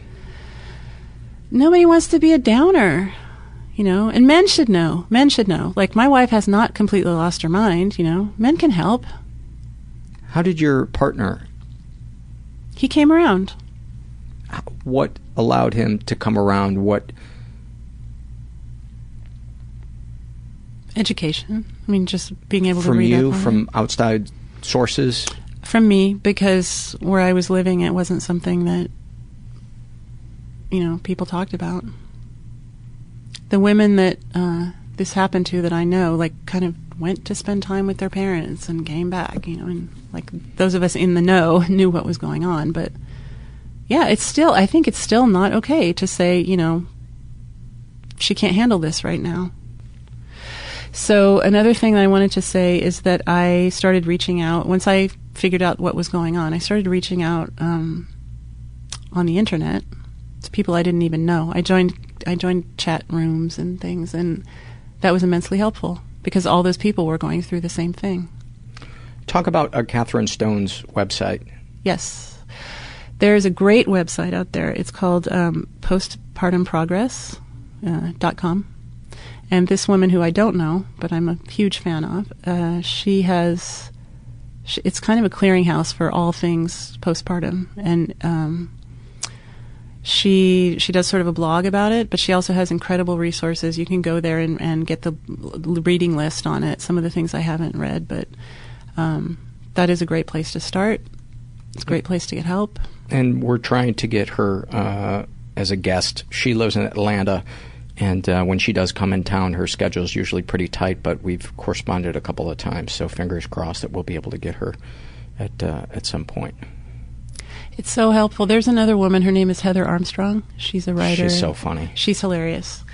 Um, I did. She was actually the first person I discovered just googling postpartum depression. So her site, which is called Dooce.com. D O O C E. Exactly.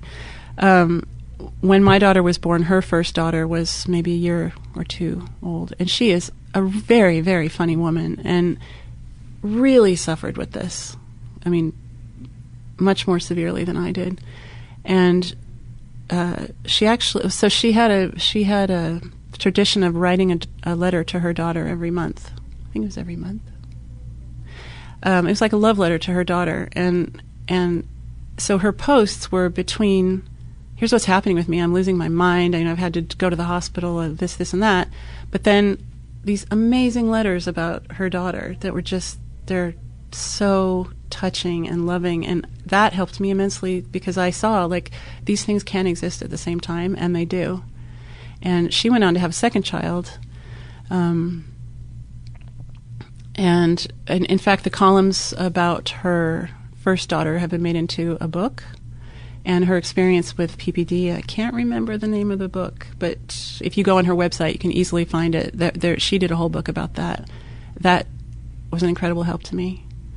Um, she has a community on her site now where moms talk to each other about different things, and you know that's always one of the topics. And uh, I was I was going to mention that one of the topics is should women who have depression issues have babies? There's always someone on that site who says, you know, I'm 25 years old, I have this problem, I have this problem, I think I shouldn't have children.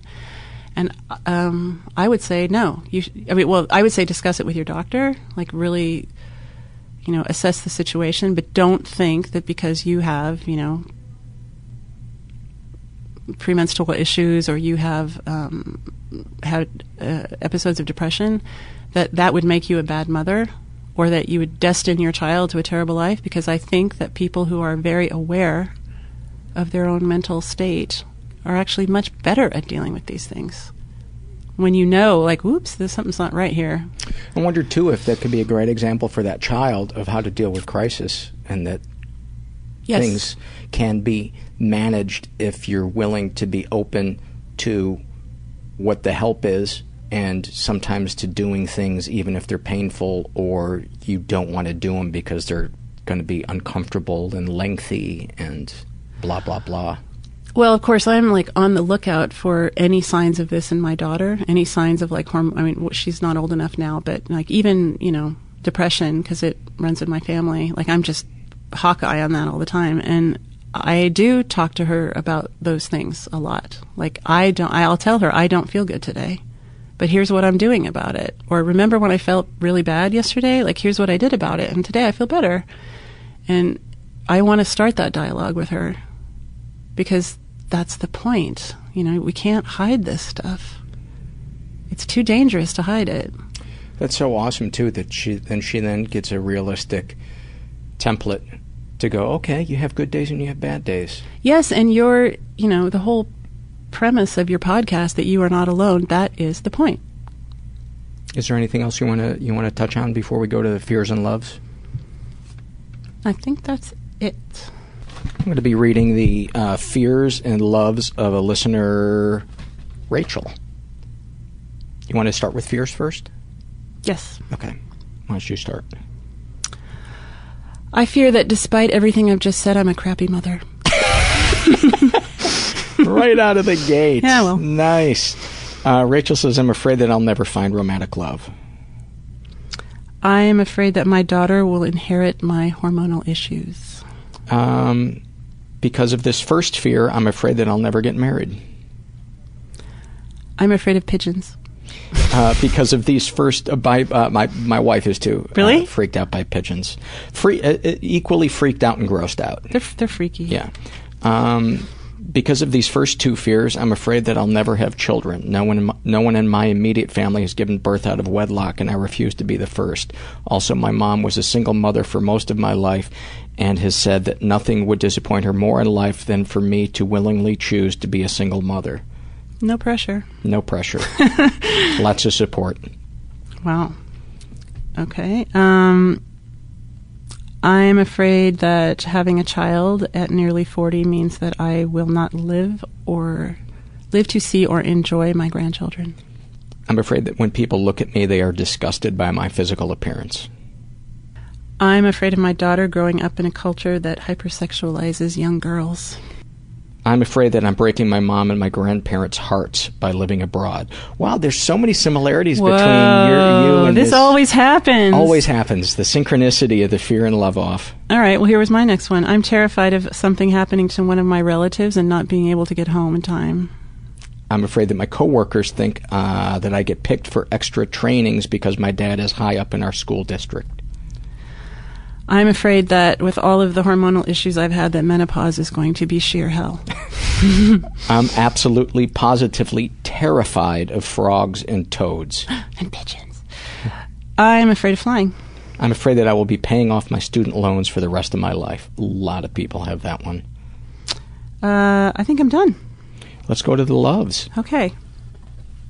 Why don't you start? Are these her loves too? They are. Her fears were good, so her loves are going to be They good. were. Um, I love in the morning when I drop my daughter off for school, uh, let her out of the car when she's dressed, her homework is done, her breakfast is eating, and she smiles. Oh, that's, That's nice. when I feel like we're doing this right. Uh, Rachel says, I love living on a tiny island in the South Pacific. Oh, that sounds awesome. I like trying a new food for the first time. Me too. I have a hard time then not eating it every day for a month. I get, yeah, I do that. I get obsessed with like one thing and Yeah. eat it. Yeah. I love when my students call me mom. That's Hmm. sweet. I love having exact change. Uh, I love looking at the Pacific Ocean on my drive to work each day. I love meteor showers, giant trees, and anything else that reminds me that the universe is very big and we are all very small. Me too. Uh, the mountains give me that. Yeah. Uh, I love getting hugged from behind. Oh, that's an interesting one because I would imagine a lot of people Don't that would be a fear. Yeah. uh, I love filthy, inappropriate British humor. Uh, I love listening to side two of the Beatles' Abbey Road, Ah, which I think ends with the end, right? And Is in the end, drum solo. yeah, right. We could do it. um, I love sleeping with the windows open, even if it's snowing. Uh, I love having someone else brush my hair for me. Good one.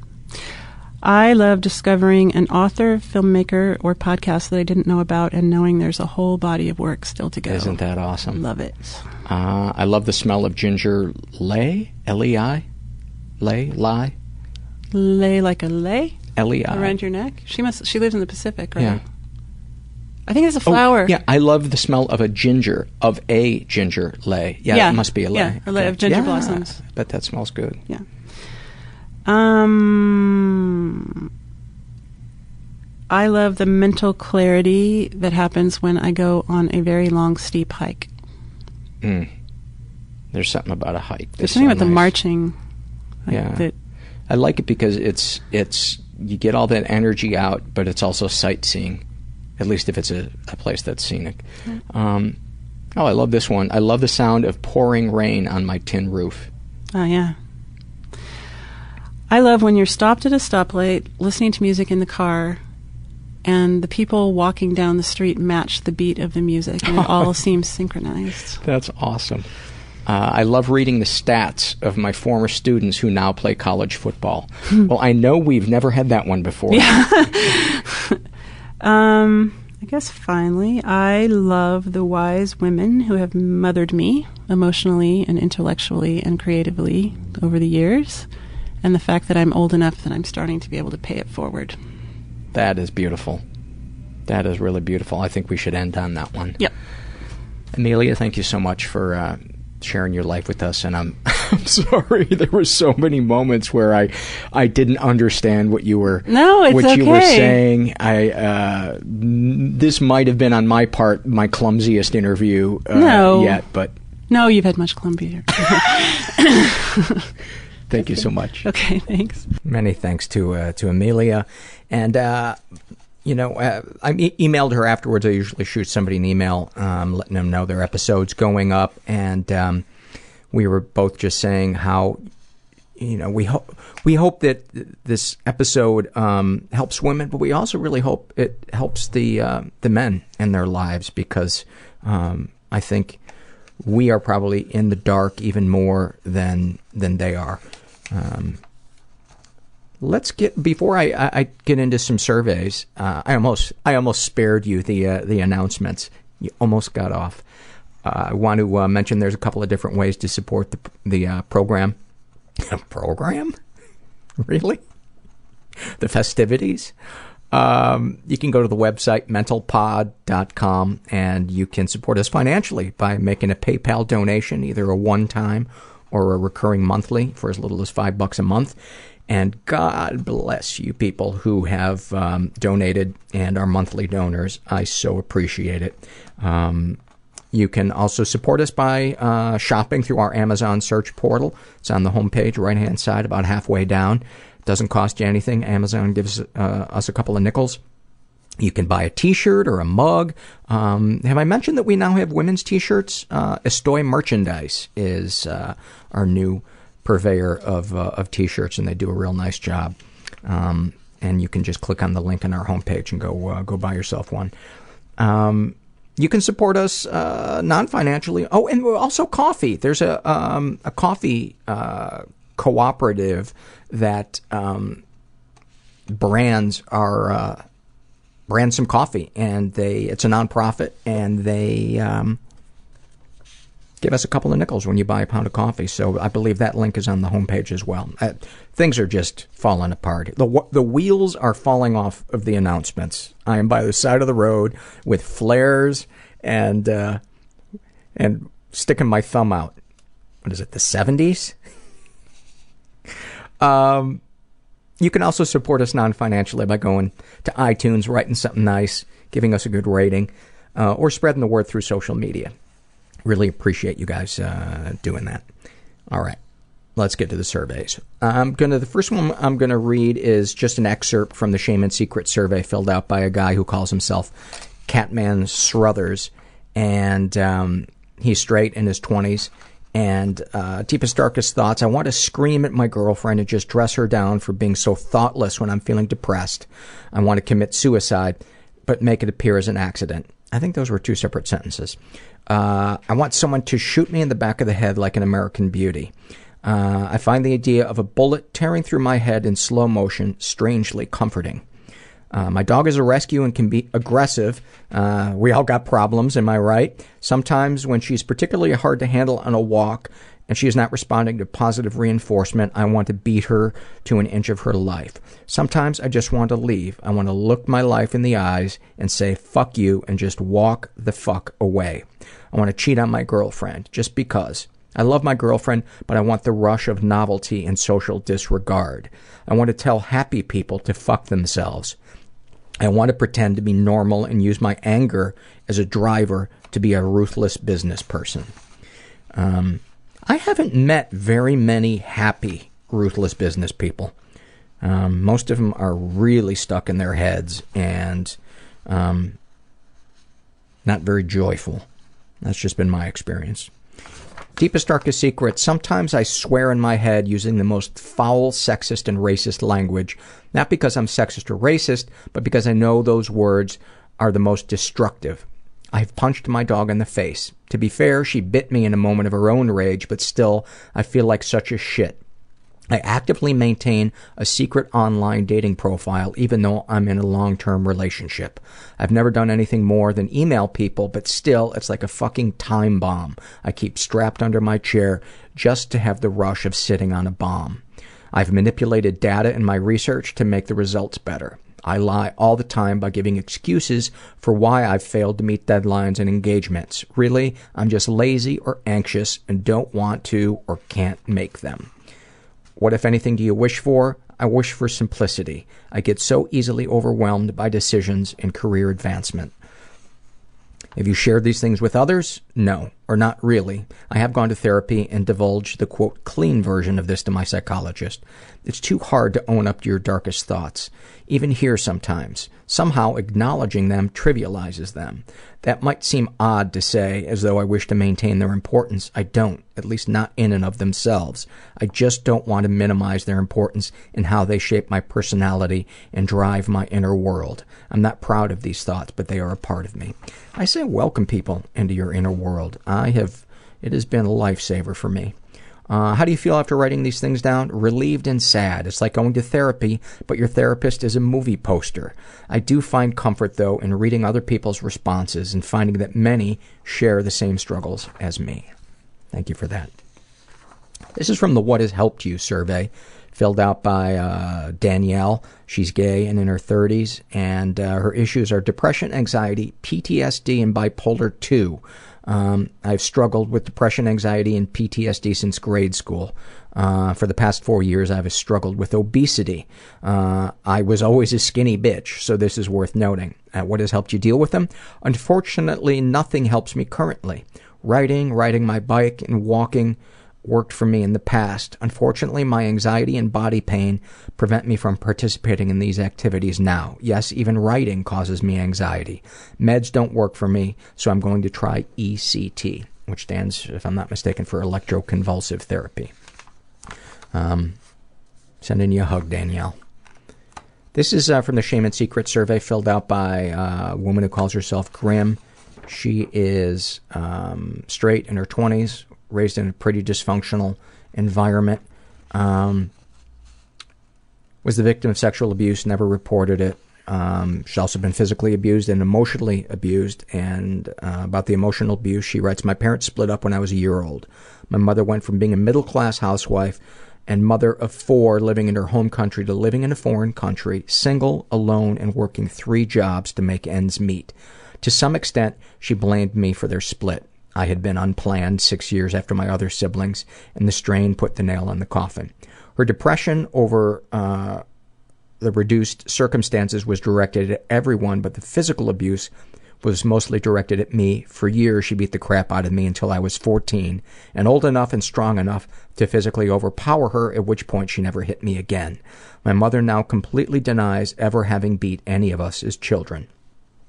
Um, have you ever had any positive experiences with your abuser? Since the death of my stepfather three years ago, our relationship has improved and to an extent reversed. I now take care of her. Only in the last year or so have I been able to forgive this behavior, and I choose not to dwell on these emotions as I don't see the value in dwelling and making myself unhappy and straining our relationship. Darkest thoughts. I think about how worthless I am, how much I despise myself, how pathetic and unlovable I am to those around me, and I think about killing myself. I project a very confident and somewhat arrogant exterior, so these are things I have never told anyone. Deepest, darkest secrets. I cheated on my current partner. This kills me. Part of me thinks this stems from feeling worthless compared to him, as he is younger than me and more successful. Um, uh, what, if anything, would you like to say to someone you haven't been able to? I would like to ask my biological father why he allowed our mother to raise us knowing the circumstances that we lived in, both financially and emotionally. What do you wish for? I wish to be free of destructive thoughts and patterns. Have you shared these things with others? No. Whilst I am getting better, congratulations on being our first listener to use the word whilst.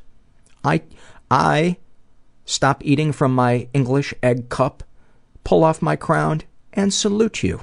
Fine lady. Uh, whilst I am getting better at it, uh, I was for a large part of my life very emotionally reserved or closed off and felt that by sharing my emotions with another person, I was burdening them and portraying weakness. I think those are the two biggest myths about sharing our inner lives with people, as we think we're going to burden them or look weak. Um, how do you feel after writing these things down? Weepy. As I try to force uh, myself not to think about these things, but also somewhat relieved, like ripping off a band aid. Well, I hope it's an elegant royal band aid. Um, but all kidding aside, uh, Grim, thank you. Thank you for that. You sound like a really compassionate uh, person.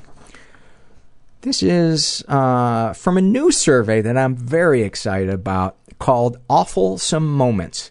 And um, the, the question is uh, share an awful moment or two from your life. Actually, it's not a question, it's a instruction. Uh, an awfulsome moment from your or two from your life, something that was awful and dark, but had an element that was awesomely ironic, sickly funny, or bizarre. A moment that makes you want to cry and laugh at the same time. And this was filled out by J Monkey, who writes, "I had a guy wheel out on me once." Seriously, he was riding his bike and got hit by a car and broke his pelvis. I bathed, fed, and housed him. We had already been dating for two years and had one of those I don't want to be your boyfriend, but I'm, I'd still like to have sex with you relationships. He was a scooter riding, tight shirt wearing, quadrophenia jerk off, but I was addicted to him. So I bathed, fed, and housed him when he got hit, seeing as he'd have to be in a wheelchair for three months. Then one night, after many unanswered pages, she puts in parentheses, this is dating me. He rolled in about 10, about 3 a.m. I said nothing but grabbed his crutches and rolled out. Oh, he said, um, he said nothing but grabbed his crutches and rolled out. Not a word. I stood there dumbfounded. I ran after him down the alleyway, daggers in my eyes. There was a cab waiting for him with a girl in it. The fucker was cheating on me in a wheelchair. I stood at the door of the cab. He rolled the window down and simply said, Don't get crazy. That is awesome. I want to see that in a movie. Don't get crazy. From the cab. This is from the, uh, oh, this is from the survey, um, people's experience being hospitalized and uh, filled out by a transgendered uh, female to male. Um, and by the way, I apologize. When I recorded that episode with Amelia, I was still referring to people as transgendered. Uh, and I w- had been corrected since then that it uh, is trans- transgender, not transgendered. Um, C. Martin Jones is a transgender male to female. Um, bisexual, though not currently attracted to any sex or gender uh, is 20 to 29 years old and writes, um, I was hospitalized. I had told a counsel- counselor I was suicidal and I had a plan. It only, uh, describe your experience as a patient or visitor and did it help? Uh, it only helped tangentially. I was 18 in my freshman year of college. I'd been suicidal for a while and decided to talk to someone before I killed myself. The counselor almost immediately took me on the subway to a hospital and got me hospitalized. It was an enormous shock. I had been outed as depressed and suicidal to my family, and I basically went into shock. They took all my personal belongings, but none of the hospital clothes fit me. I had to wear a gown with no pants for my first day there. I was put in the adult ward because I was legally an adult, but I was the youngest one there, and it was really, really scary. The majority of the other patients were much more profoundly affected by their mental illnesses. I spoke to several people who were actively hallucinating, but what was more disconcerting was how lucid they were. My roommate told me very matter, matter of factly that she had come to the U.S. from Haiti because the devil was chasing her and her father was the Lion King.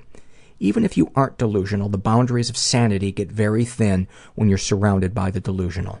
The shower in my room was broken and only sprayed freezing cold water, so I didn't shower while I was there. I was given my clothes back and my sister visited on the second day I was in. She brought me a bunch of books, so I spent the rest of the time reading Valley of the Dolls. Very apropos. I think I was in for three uh, and a half days. The entire time I didn't speak to a doctor for more than 15 minutes. I ate next to nothing, but no one noticed or said anything. On the day I was leaving, a nurse brought me a breakfast menu for the next day, and when I told her I didn't need it, she said, Well, we'll see. Fill it out just in case. I still kind of hate her, even if I understand where she was coming from. It was extremely traumatizing. It's taken me years to build up trust in doctors, and it's only seven years later that I can view it as not an not entirely a punishment for some personal flaw. I met one guy who was also there because of depression, and he was the only bright spot. He was really nice to me, actually sat and talked with me, and I'm really grateful for that. I did start going to my therapist because of this, and she is great. I do believe that if I hadn't gone to the hospital, I probably would be dead, but I think finding a good therapist would have been equally as beneficial. Thank you for that, C. Martin Jones. This is from the Happy Moments survey filled out by Danielle, and she writes uh, When my biological mother picked me up from my abusive, adoptive, quote, mother's home when I was a teen so I could live with her. Um, oh, I see. Uh, when her, the happy moment was when that happened. Um, I had spent my whole life wanting to be good enough uh, for her to take me back, and so I felt like I finally had. I felt relief to get away from my adoptive mother. I felt excitement to see what it would be like to live with my biological mom. I was afraid she would force me to go to Christian school, but I talked her out of it and into an alternative school. Falling in love with my high school girlfriend. Oh, the butterflies in my stomach. The all body tingling when I first kissed her. The thrill of holding her hand and having sex with her. I loved all of those things. I was at an alternative school, and many of my fellow students were LGBT, LGBT, so it wasn't a big deal. Dating a woman was not an option in my hometown. It felt wonderful to be in an environment where I could be myself. Thank you for that. This is um this is also from the uh, being hospitalized um, survey, and this was filled out by a woman who calls herself recovering. She uh, identifies as pansexual. She's in her 40s. Um, she was hospitalized for an eating disorder, and uh, she says, To say I met some interesting people would be an understatement. The staff was lovely, but easily manipulated. Rebelling against their rules was a nice distraction from my internal struggles, although I did what I could to stay longer as I preferred the safety of the ward to the chaotic world outside. Thank you for that. Uh, this is from the same survey filled out by a guy, uh, also pansexual, who calls himself Brecht. He is uh, between 18 and 19. I guess that would only leave 18 and a half. He uh, was hospitalized because he tried to commit suicide. He writes, uh, did it help? It did and it didn't. I was so scared and fucked up by the hospital that I went and got on medication and went to therapy, which I'd been resisting for my entire life. But the hospital was a fucking hellhole. I had to speak to a doctor who clearly just wanted to go home, and he asked me why I had tried to kill myself, and I said that I'd had a sad life. And he said, uh, and he asked what single event, and I said there wasn't any, and he asked how long I'd felt sad, and I told him for years, and that motherfucker looked me in the face and said, well, I can't do anything to help you. What a dick. How do you do it? When somebody's been sad for years, how do you, I don't understand that. Oh, this was all, this is um, from the What Has Helped You, filled out by our friend, uh, C. Martin Jones um, whose issues are uh, bipolar 2, self harm, and anxiety. And what has helped uh, our friend is committing to therapy with a great therapist, medication, finding a community that I love and feel very accepted in, finding friends I feel comfortable being open with, and cigarettes when I really can't cope. Thank you for that. That's an awesome one. And I agree with all of those, um, but I do coffee instead of cigarettes because I'm better than you. That's right. I'm superior. This is from uh, the same survey filled out by a guy uh, who calls himself Cold Fingers. He's gay in his 20s. His issues are bipolar disorder, major depressive disorder, anxiety and panic attacks, persistent suicidal thoughts, fucked up thoughts all the fucking time, and co narcissism. Uh, what's helped? Sadly, of late, it's been 3.2 beer and cigarettes, but so many other things. Uh, I'm living with my sister currently, and her support, her kids, and her dog have been a huge help. Um, Winter is not a good time for me, but having her and her family around has been so great. Aside from that, it's small, trivial stuff. I'm very active on Twitter. People rag on it, but it's been really great getting to know people from all over the world who struggle with the same shit I do. The dildo jokes don't hurt either. Uh, taking photographs, putting time and effort into an art project. Photography is a powerful medium. There are so many other things, but I'm sitting outside smoking and my fingers are getting cold. And that's why we have the name Cold Fingers, I guess. Um, this was an email I got from uh, a listener who just wanted to share her hopes, and uh, she calls herself Hopes Not Lost. And um, these are some of her hopes. I hope one day I can see past all the dark shadows in my past and see there was beautiful moments too. I hope I will be able to take off all the masks and show my authentic self. I hope I can break down the walls of pain and be able to be silly with my children. Uh, I hope I can one day accept that, yes, the abuse was wrong and traumatizing, but how I coped with it has made me a strong, loving, compassionate adult. I hope that through this healing, I can no more off, I can say no more often without feeling like I am letting someone else down or that they may think I don't care about them. I hope that by diving into um, my abuse, it will not drag me into a deeper depression. I hope one day I will see all the beautiful moments that I helped to create.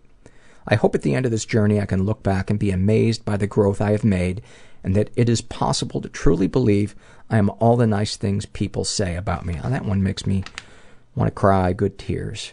Uh, I hope I can one day take a compliment without feeling uncomfortable, shameful, or without my skin crawling. I hope I don't lose the passion for helping people, but also start asking and accepting help from others. I hope I can stop looking for physical illnesses to validate receiving attention and being cared for. I hope I will always have access to therapy when I need it. I hope I remember to laugh.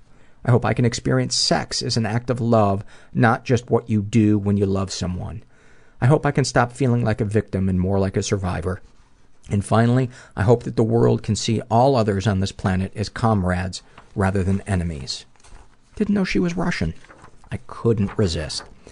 Uh, and finally, this is a happy moment from Blue Rose, who writes My best friend and I have both recently graduated from college and moved back in with our parents. We've been separated for most of our past uh, four and a half years and have both had some difficult times and unhealthy relationships while apart. Last weekend, after going to her boyfriend's show, he's in a punk band, we sat on the couch in her living room and watched My Fair Wedding with David Tutera, our girliest indulgence, for seven hours until five in the morning when we fell asleep, curled up in balls next to each other under the same heated blanket. Later that morning, her dog climbed on the couch, and we both sleepily sat and played with the dog, laughing. Sunlight was pouring into the window, my phone wasn't ringing, and I had nowhere to be. I realized it was the most comfortable I had been around another human being in recent memory, and I wasn't worried about anything at all. And what a beautiful, beautiful moment to end this episode on. Thank you so much, everybody that helps this survey. Thank you for all your support. Helps this survey, helps this show. Thank you for your support in the, in this last year, and uh, looking forward to another another year of getting to know you guys better um, having you get to know me better, um, and uh, feeling more a part of uh, of the universe. And if you're out there and you're feeling alone, don't give up hope.